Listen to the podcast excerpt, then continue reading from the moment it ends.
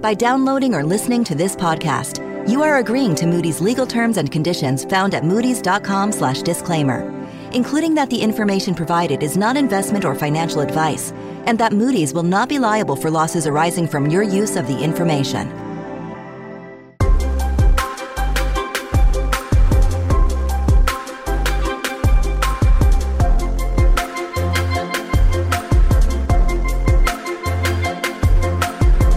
Welcome to Moody's Talks, the big picture. I'm William Foster, a vice president with Moody's Sovereign Risk Group in New York, and I'm your host for today's podcast. On today's show, we're going to talk about rising government debt levels, an issue that's central to how Moody's Sovereign Risk Group assesses credit risks for countries around the globe. Outside of major periods of war, the coronavirus pandemic has led to an unprecedented surge in government debt levels. The numbers are truly staggering. In 2020, the global total of outstanding general government debt grew by around $13 trillion to just over 83 trillion as governments dramatically increased spending to combat the virus and protect households and businesses from economic disaster. But even before the pandemic, government debt levels had been climbing for a decade, from around $50 trillion after the global financial crisis and 35 trillion just before the crisis. All in, global government debt has increased by about 2.5 times from 2007 to 2020. That's a tremendous surge in government debt levels. Looking ahead, the trend will continue at a fast pace in 2021. And for the first time in decades, governments will surpass non-financial corporates as the sector with the largest outstanding debt burden globally. Bringing debt levels down will be no easy fix, and many countries will likely grapple with the fallout for years to come. For more on this topic, I'm very pleased to welcome two guests who've studied this issue particularly closely. Richard Cantor, Moody's Chief Credit Officer in New York, and Marie Diron, a Managing Director in the Sovereign Risk Group in London. Welcome to you both. Hello, Bill. Good to you. Hey, Bill. Thanks for having us. So, Richard, I'd like to start with you as the Chief Credit Officer overseeing the broad multi sector universe that Moody's covers.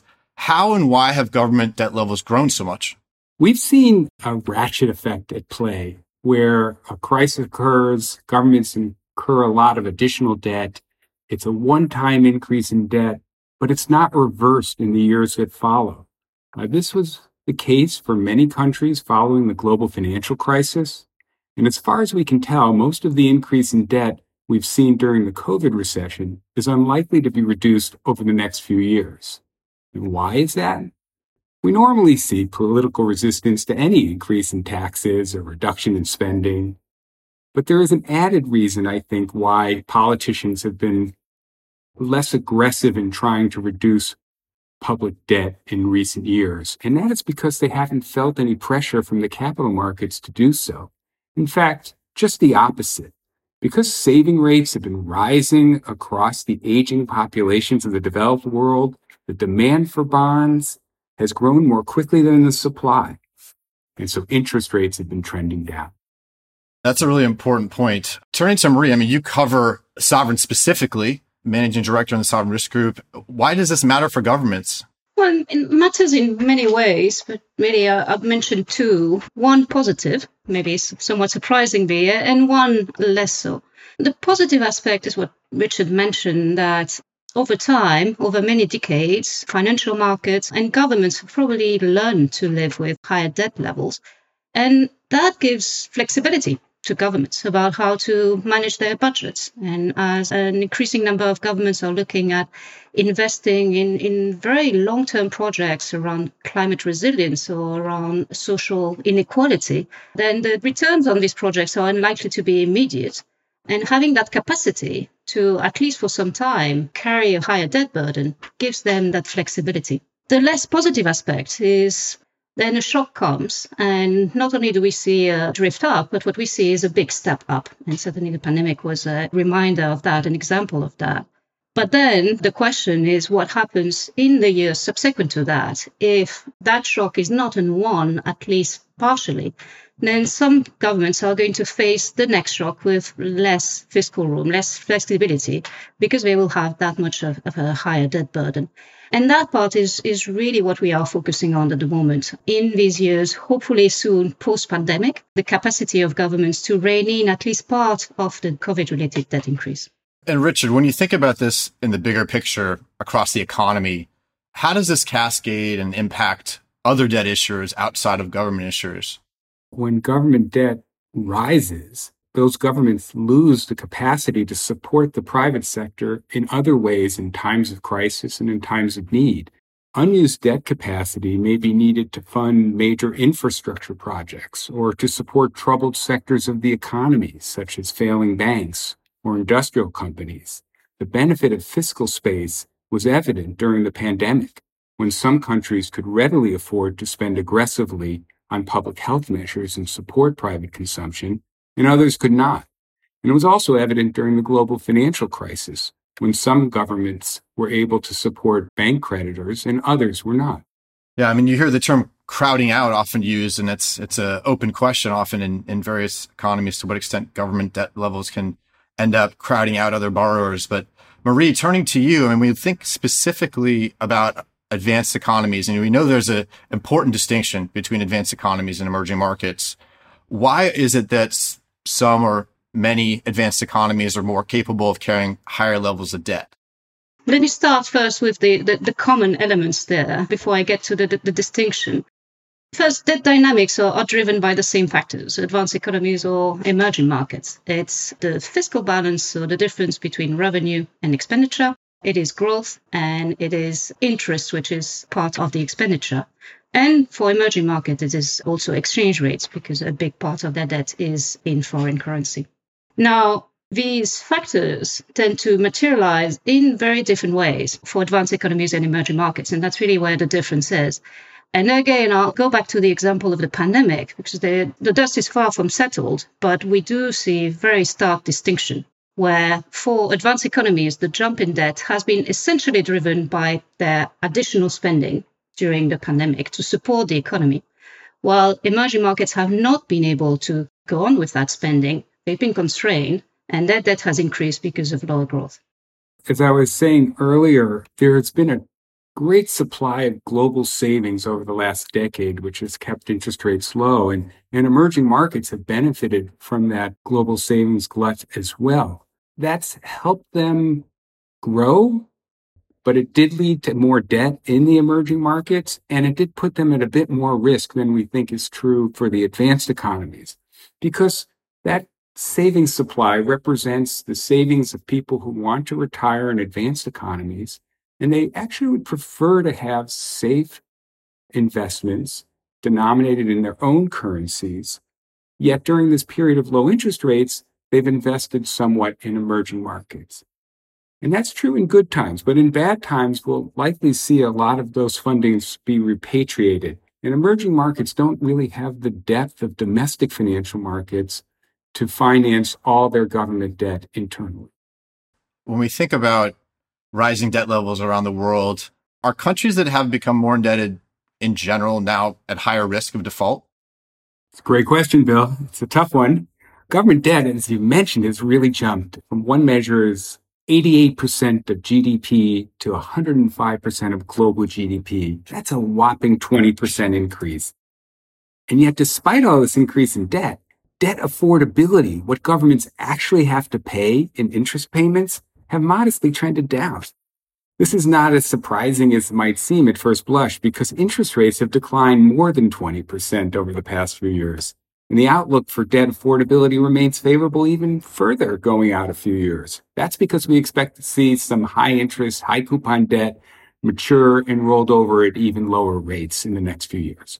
How likely is it that positive trends in debt affordability will ultimately be reversed as inflation and interest rates rise and normalize in the future. We do expect to see some higher inflation and some higher interest rates going forward.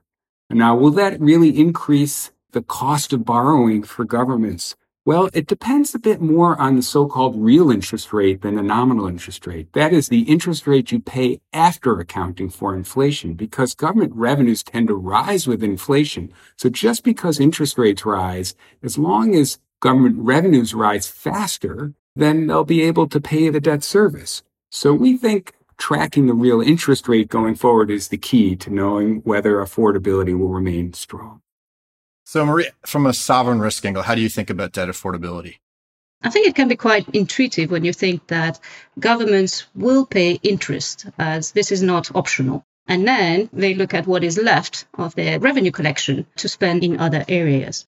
That's really why debt affordability matters. It's really, again, a question of flexibility, how much room there is for spending on other areas than repaying the debt.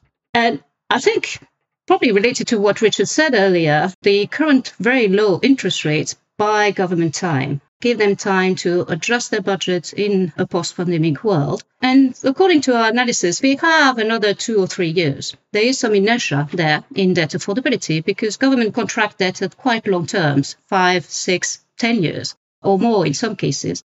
So it will be another two, three years where governments will benefit from today's low interest rates before we start seeing a reversal and before we start seeing then maybe the tougher choices on what to spend the budget on. So, as we mentioned earlier, there's a big distinction between advanced economies and emerging markets in terms of how you approach issues around debt sustainability. But we've also seen a very significant growth in emerging market debt issuance across sectors, but it's certainly within the sovereign space. Marie, you look at this issue very closely. Your team has done a lot of research on this topic. Can you explain why these dynamics are different in emerging markets and what are the key risks that you're looking at Typically, debt sustainability is not much of a question for advanced economy when we think about debt sustainability as a government being in control of their debt path. And emerging markets are less in control for various reasons. In part because things can move much more rapidly for emerging markets. Things can be exchange rate, interest rates, revenue tend to fall and rise a lot more suddenly in emerging markets than advanced economies. And so not all of that is really within the government's control. And that means the situations can change quite quickly. And debt that is moderate today can look a lot higher in the space of just a few years. Post pandemic, what we are looking at is emerging markets with typically record high debt burdens compared to what they have experienced managing and uncertainty about the pace of recovery, in particular in the revenue basis that have been significantly affected. One of the key issues, obviously, for emerging markets that's different than many advanced economies is that they also tend to borrow in foreign currency, which creates an added layer of risk with regards to exchange rates. Does this really matter for countries that can borrow in domestic currency? There's a distinction there. I mean, why worry about defaults if you're issuing in domestic currency versus foreign currency? And countries that have their own central banks, they can just print their own money. Why would they need to worry about repaying debt? We often get asked, why is it that Moody's typically rates foreign currency debt and domestic currency debt the same? Isn't foreign currency debt for emerging markets much riskier? And while it's technically true that a country with its own central bank can typically money finance its domestic currency debt, it could always print money to pay off its domestic debt. To do so, though, would likely bring on hyperinflation or a foreign exchange crisis. And these are terribly unpopular in most countries. And that's why we've seen over the past 30 years that the incidence of default on domestic currency debt is actually very similar to the incidence, the frequency of default on foreign currency debt. And that's why we tend to rate them about the same. So my final question for both of you as a parting thought as we emerge from the pandemic, what would you say is a key issue that investors should be focused on as policymakers grapple with large government debt burdens in the future? You know, we talked earlier about how two things are going on at the same time. We've got this rise in government debt. At the same time, there's been a gusher of private savings, which has been driving interest rates down. And actually, it's also been leading stock markets to appreciate. We've been seeing equity prices rise and PE ratios go up.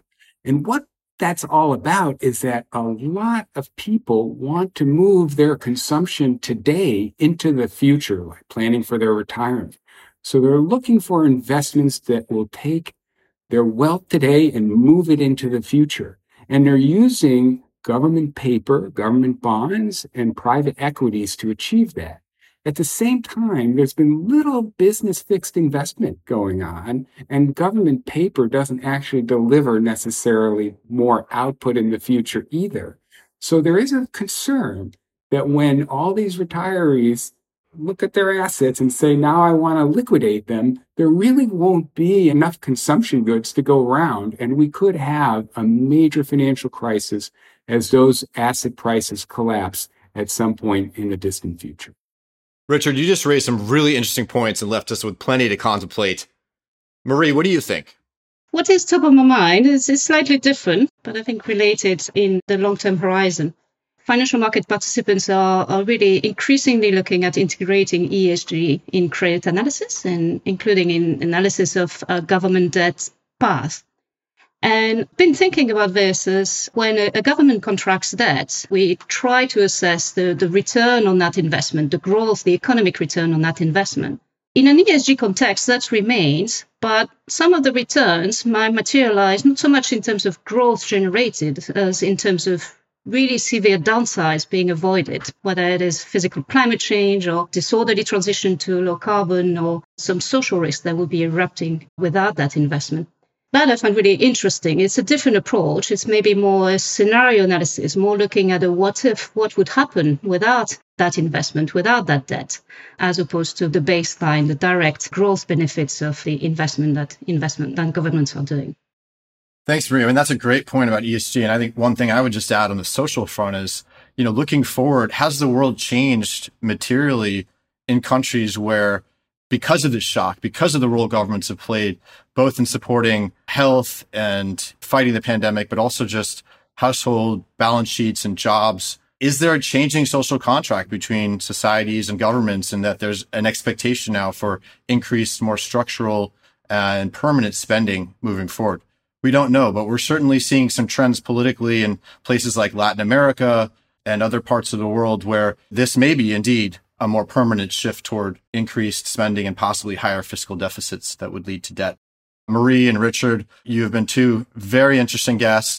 Thanks so much for coming on the show. And for details on this topic and to explore more of our research, please visit the big picture topic page on moody's.com. You can find the link in the show notes. And thanks for listening. Please join us in a few weeks' time for the next episode of Moody's Talks, The Big Picture.